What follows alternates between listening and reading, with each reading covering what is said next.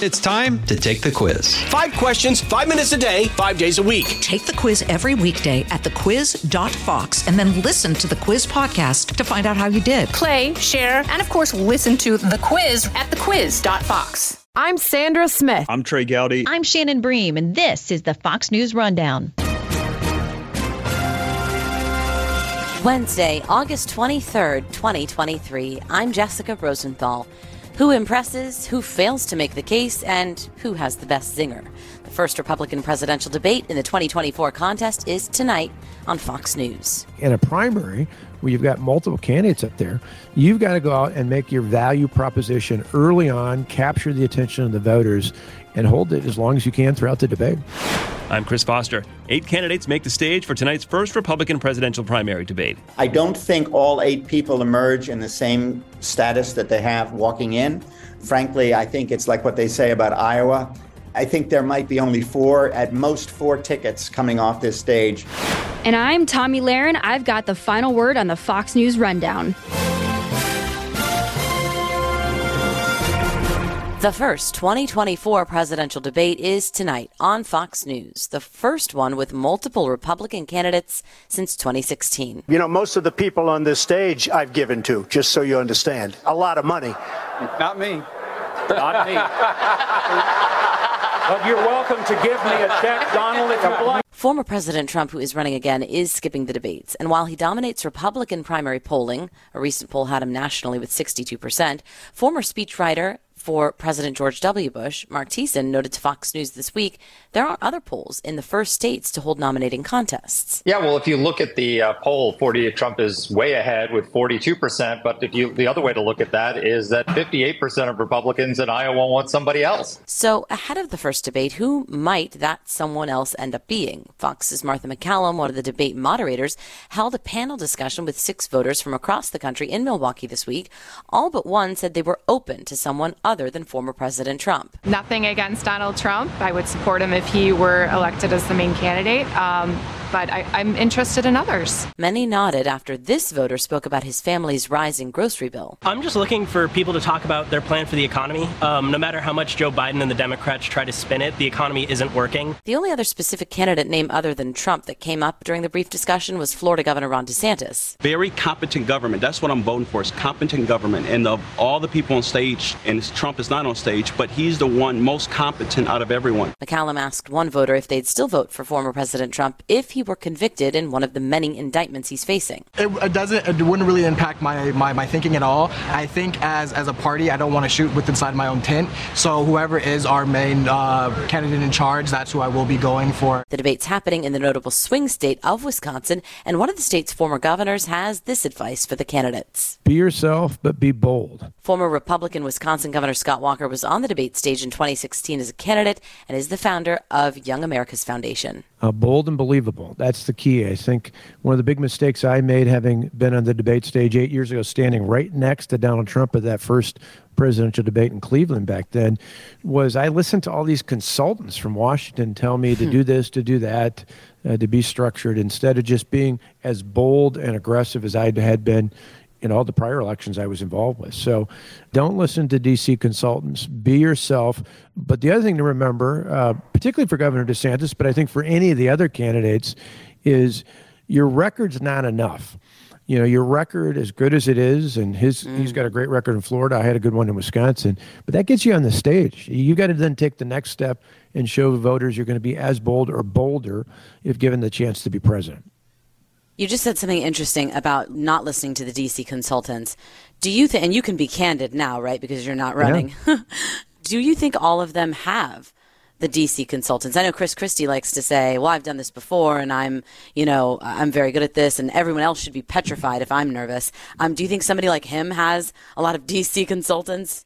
He, he probably doesn't have as much because Chris is just that way. I, I, you know, most of these mm-hmm. people are friends of mine as well the biggest thing is whether it's your first time or you've run before is again you're going to have all these people telling you what to do. And it doesn't mean you completely disregard it but you can't be programmed you can't be packaged you can't have concise memorized answers. You got to go out there and be who you are believability is a big deal with voters, particularly we found with young young voters. It's one of the things we picked up at Young America's Foundation is authenticity with the young people we work with.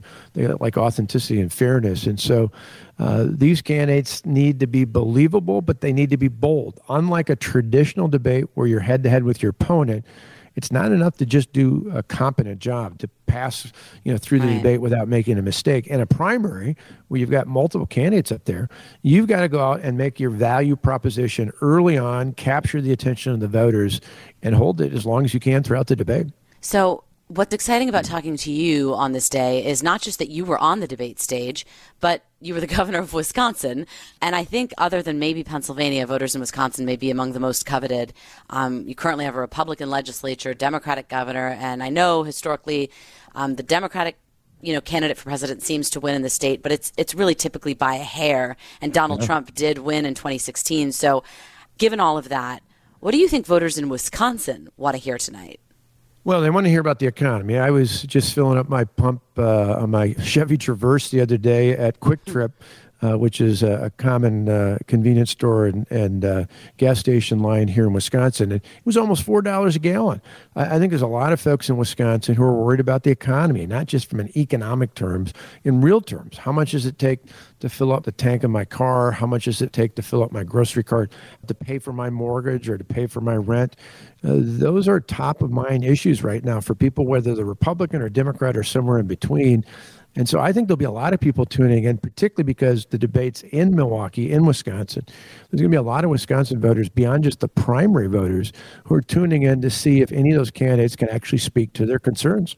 One of the other thing that tops polls after inflation and economy, as you know, is sort of this generic direction of the country. Mm-hmm. And I, I wonder if that is sort of almost like um, a subtitle of worrying about the economy. Like you don't just worry about filling up your gas today, but if you're worried about the direction of your of the country, are you also worried about how much it's going to be for your kids to fill up? Like is right. that what direction of the country means and and what does a candidate say at a debate to address that? I mean, you have to be almost not just quick on your feet, but you have to come up with like the 30 second soundbite kind of. Right. Well, and you got to have a plan, uh, uh, not just a soundbite, but what's believable and memorable. That's the other part. You've only got a mm-hmm. select amount of time. There's multiple candidates. You've got this window of opportunity to let people know that if they elect you, not only is their pocketbook going to be better, is their their family budget going to be better, but their future for their kids and not even just their kids. I think the direction of the country, it's not just something that families and seniors and retirees care about. We found in a poll that Young America's Foundation just released that young people think the country's heading in the wrong direction, that their big concern is the economy. So it's more than just what does it cost for groceries today. It's like you said, will my children have a better future? Will they be able to buy a home? I've got a son and a daughter in law who just got married a few weeks ago. They've been looking at houses. Boy, interest rates are yeah. unbelievable. If they can even find a house that they can afford and be able to put a down payment on, these are all things that are about the direction of the country. Then you add to that, you know, questions like, what's happening in our schools? Are mm-hmm. is there chaos out there? Are they getting rid of AP classes? Are they treating one set of kids differently than the others based on their race? Are they, you know, just all sorts of things out there that I think play into this overall feeling as to whether or not the country is heading in the right direction. We saw a massive switch back when I was a kid from the Jimmy Carter years when things were very much like the way they are today under Joe Biden to Ronald Reagan coming in. It didn't happen all mm. at once, but I think the sense that Ronald Reagan, and a part of it was in these early debates, articulating where he was going to go, where he was going to take this country, not just on policy, but where he was going to take America. And in the end, remember his reelection campaign was "It's morning in America again" because people felt better. Yeah. Um, about tonight, that you know Trump won't be on the stage as we know, and of course he, he dominates the polls, right? And that's the main mm-hmm. reason he says he's skipping the debates. But how much of this do you think might be about him, either a retrospective or even looking ahead at what a, another Trump presidency would be, especially with people like Mike Pence and Chris Christie on the stage, who have already made large parts of their campaign about Trump? Well, if you're one of those folks, you want to say, if you like the policies, I'm your person without all the chaos. That to me would be uh, their best pivot or their best argument. Uh, I think, actually, as an aside, I think it's a mistake that President Trump's not at the debate or any of the debates as he's articulated going forward because I stood next to him in that first debate in Cleveland. I was uh, one over from him at the Reagan Library in the second debate, as this one will be a month from now. I saw how he took charge. He just totally bulldozed everybody over, took charge, ran over the moderators, really commanded the attention of the American voter at that point, and how that led to his victory in 2016. I think it, it's valuable for him to do that now for a variety of reasons. Overall, not just with the primary, he could lock things up if he had that kind of command performance uh, the next couple of debates. But also, you mentioned Wisconsin. You know, Hillary Clinton lost the primary in 2016 uh, to Bernie Sanders and never came back. That was a critical mistake. And she lost the state by 23,000 votes to Donald Trump. I think voters, particularly in, in, the Midwest, specifically in Wisconsin, they want to hear from the candidate. So he loses an opportunity to be here in Wisconsin. The other key element is, again, I work with young people at Young Americans Foundation. The the kicker there is that, you know, new voters, people will be eligible to vote next year's election uh, eight years ago were 9, 10, 11, 12 years old. They weren't ah. paying attention to the presidential uh, debates. Uh, there's a whole bunch of things they'd love to hear from. So I think not only would it be wise for Donald Trump to be there, my hope is if he ultimately is not at these debates, that the moderators don't spend all of their time talking about him or things revolving him with indictments and otherwise. Yeah, you got to spend a moment or two but most of the rest of these debates uh, time should be focused on the issues that people care about. Not only the economy, public safety is chaotic in most of our large urban areas in America. The border's are out of control, not just in border states, but heck, in Wisconsin, you know, we see kids dying from fentanyl exposure all the time. That's because of drugs coming over the southern border. There's just all sorts of issues out there that the American people and, and people in my state want to hear from. Okay, finally, Governor, who has the most work to do tonight? Is it DeSantis, who's far behind Trump but still consistently in second place in polling? Is it somebody like Vivek Ramaswamy, relatively unknown guy but who's climbing, or or people like Nikki Haley and Tim Scott who maybe have the bona fides and compelling stories but just aren't there yet? Yeah, I think the, the most at risk is Governor DeSantis, just because he had such high expectations. He needs mm. to live up to that and have a breakthrough moment or two in this debate for him to continue to be viewed as the primary alternative to President Trump, or at least the top of the polls. I think Vivek's already been having that moment, so that could solidify that. Uh, but he's already kind of there. I look at particularly uh, Tim Scott. I, I, think you know certainly Nikki Haley, Mike Pence need to have those sorts of moments too. But I look particularly at Senator Scott. I think at the RNC convention a few years ago, I, I arguably believe he gave the best speech of all the people when he talked about his story of going from a corn picking cotton uh, to to the Congress. He told his narrative. He made the connection. So far, he's been unique uh, in the sense that he's systematically going through campaigning, but he's really not attacking President Trump. And I've said months ago, to me, I think it's a waste of time if you're one of the other candidates to attack Donald Trump. Uh, the only person who changes your opinion as a voter about Donald Trump is Donald Trump himself, good or, or bad. Uh, you, nobody else is going to change it. So the best use of time for these candidates is to tell their story and then be bold. And so if Senator Scott does that, I, I think potentially he could have the most to gain if he had a breakthrough moment. Who knows? Maybe one of the others will surprise me. Former Governor Scott Walker of Wisconsin and founder of the Young America's Foundation. Thank you so much for joining us. Thank you.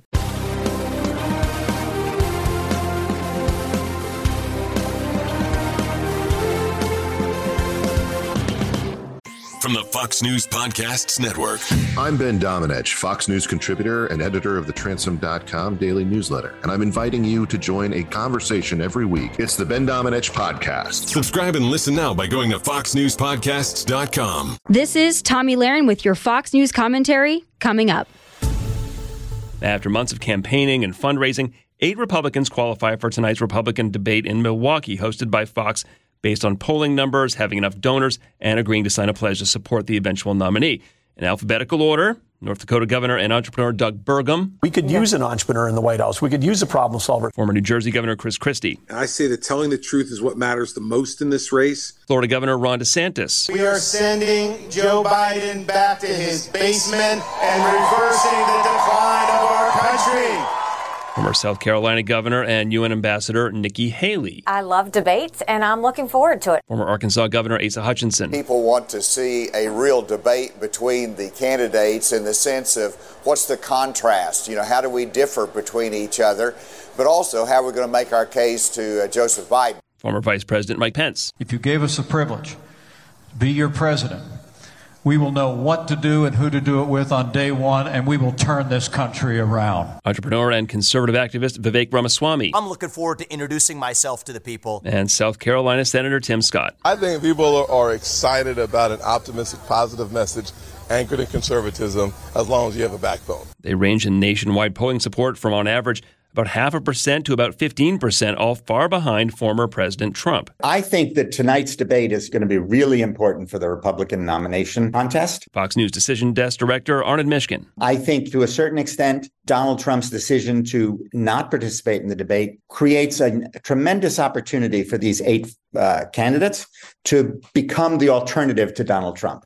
This is basically the, the eight teams. It's the quarterfinals of the um, March Madness. We're waiting to see who's going to be the real um, alternative to Donald Trump. Um, and I think that this debate tonight could mark the, the opportunity for candidates to either make a difference and become sort of the last person standing in the contest to sort of be the nominee versus Donald Trump.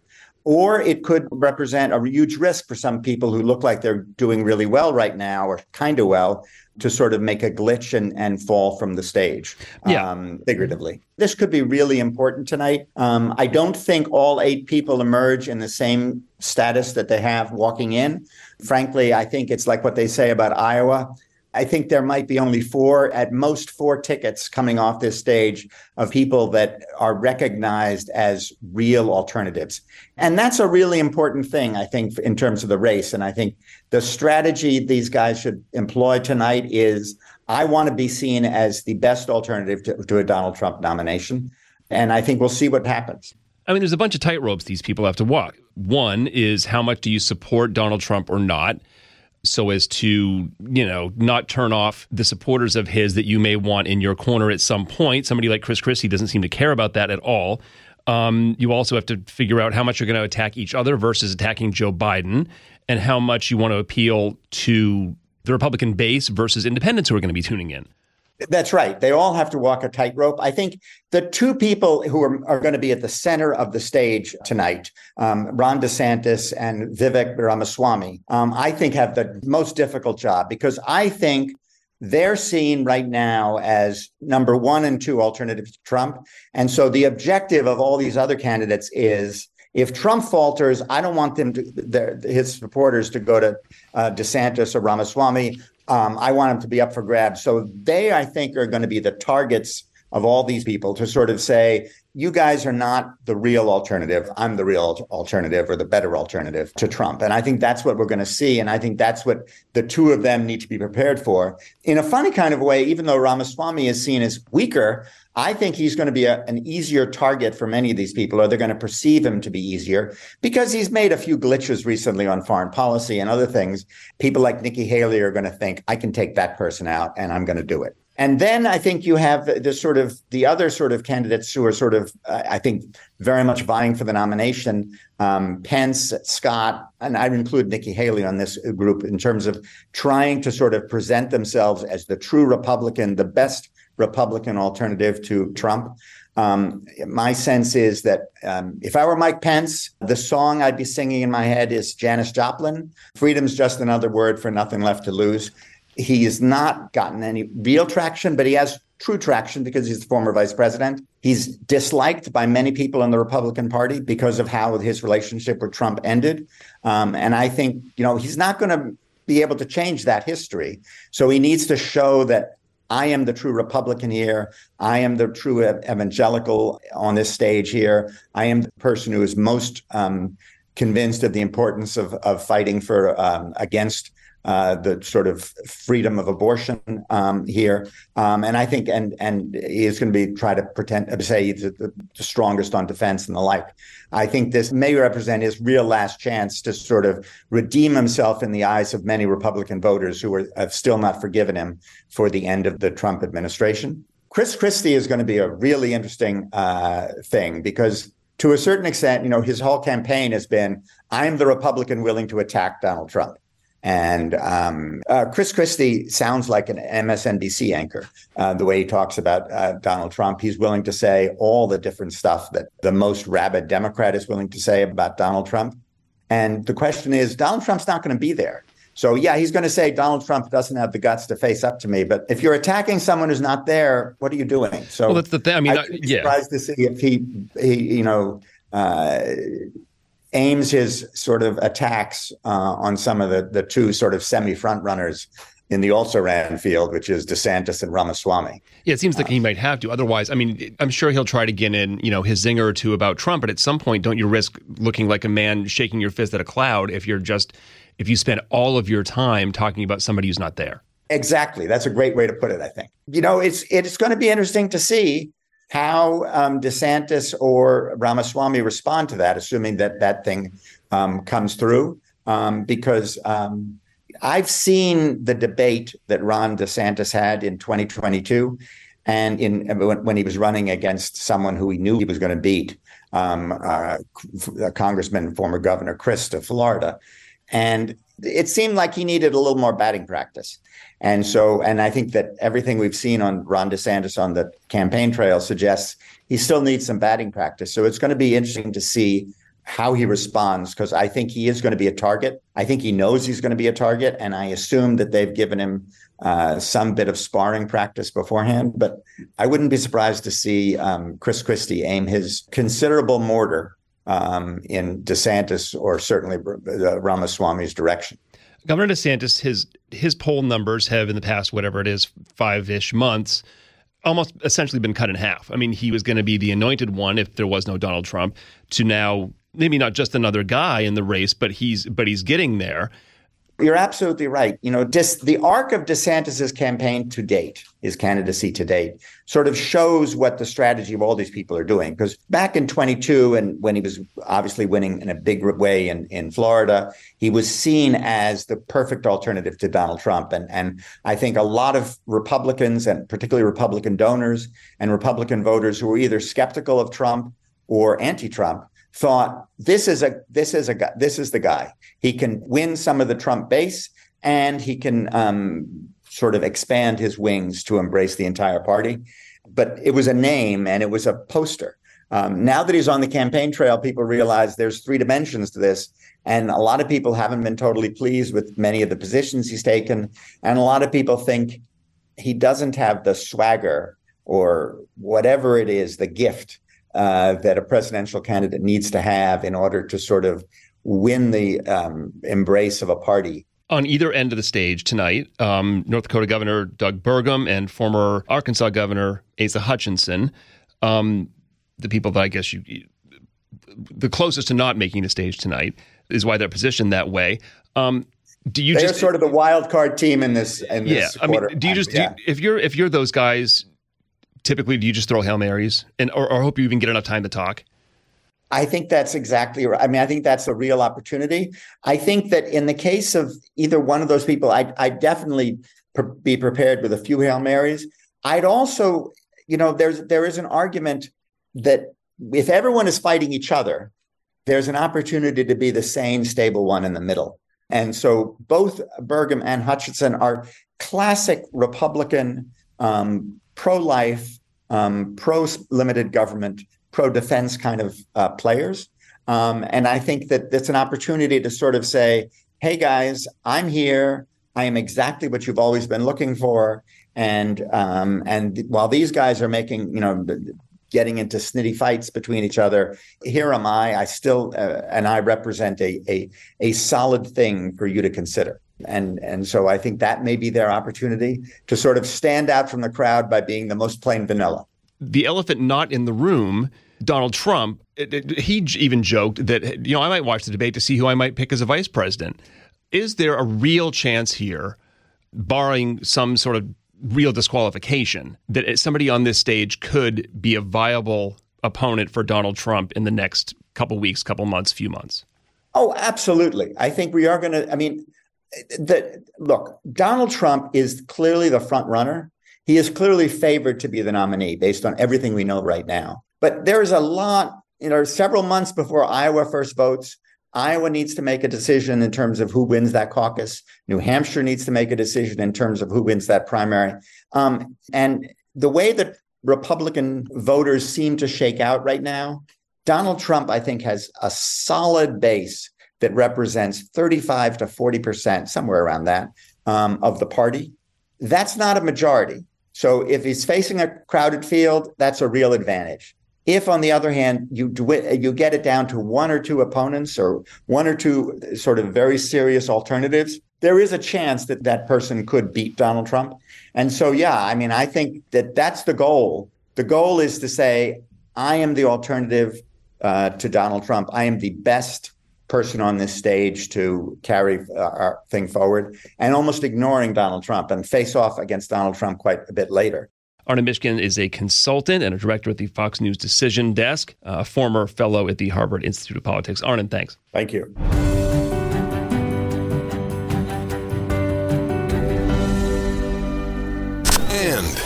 Other news, I'm Gianna Gelosi. A Massachusetts couple may be forced to bid arrivederci to their dream wedding destination in Italy after their beloved golden retriever, Chicky, ate the groom's passport last week.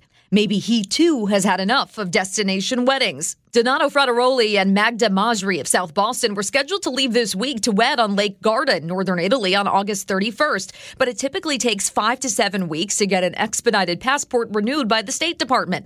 Chicky, whose name is short for chicken cutlet, munched on Frattaroli's passport as the couple was at dinner celebrating the impending nuptials. They filed their marriage intention forms at Boston City Hall earlier that day.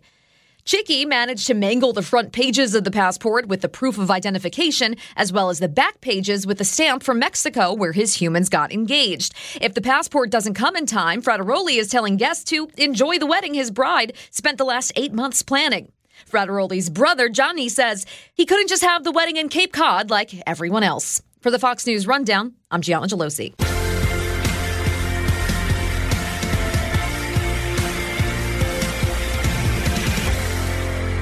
Hey everyone, it's Kennedy, and you can listen to my podcast, Kennedy Saves the World. It's going five days a week on the Fox News Podcast Network. We're bringing you all the fan favorites. Listen on Spotify, Apple, FoxNewsPodcast.com, or wherever you download podcasts. subscribe to this podcast at foxnewspodcasts.com. It's time for your Fox News commentary. Tomi Lahren. What's on your mind? Do as I say, not as I do. Sadly, that seems to be the sentiment Kid Rock is pushing after he was spotted drinking a Bud Light at a concert. Yeah, Bud Light, the brand he notoriously shot up cases of just a few months ago to protest the brand's partnership with trans influencer Dylan Mulvaney. You know, I like Kid Rock, but come on. You can't blast cases of the brand with a submachine gun in April and then by August be caught casually sipping it at a concert. You know, he can drink and do whatever he wants, but dang, it does come off as super disingenuous. If you want to make a big statement, you've got to walk the talk. Kid Rock drinking a Bud Light isn't going to end the boycott, but it just might make a few of his fans turn off the music. So, lesson learned here. If you're going to be a hypocrite, Kid Rock, you just can't get caught. I'm Tomi Lahren, and you can watch my show Tomi Lahren is Fearless at Outkick.com. You've been listening to the Fox News Rundown. And now, stay up to date by subscribing to this podcast at foxnewspodcasts.com. Listen ad free on Fox News Podcasts Plus on Apple Podcasts. And Prime members can listen to the show ad free on Amazon Music. And for up to the minute news, go to foxnews.com. I'm Emily Compagno, and this is the Fox True Crime Podcast, bringing you closer to the story than you ever thought possible. Subscribe at foxnewspodcast.com or wherever you download podcasts. These are the stories that keep you up at night. From the Fox News Podcasts Network. Hey there, it's me, Kennedy. Make sure to check out my podcast, Kennedy Saves the World. It is five days a week, every week. Download and listen at foxnewspodcast.com or wherever you listen to your favorite podcast.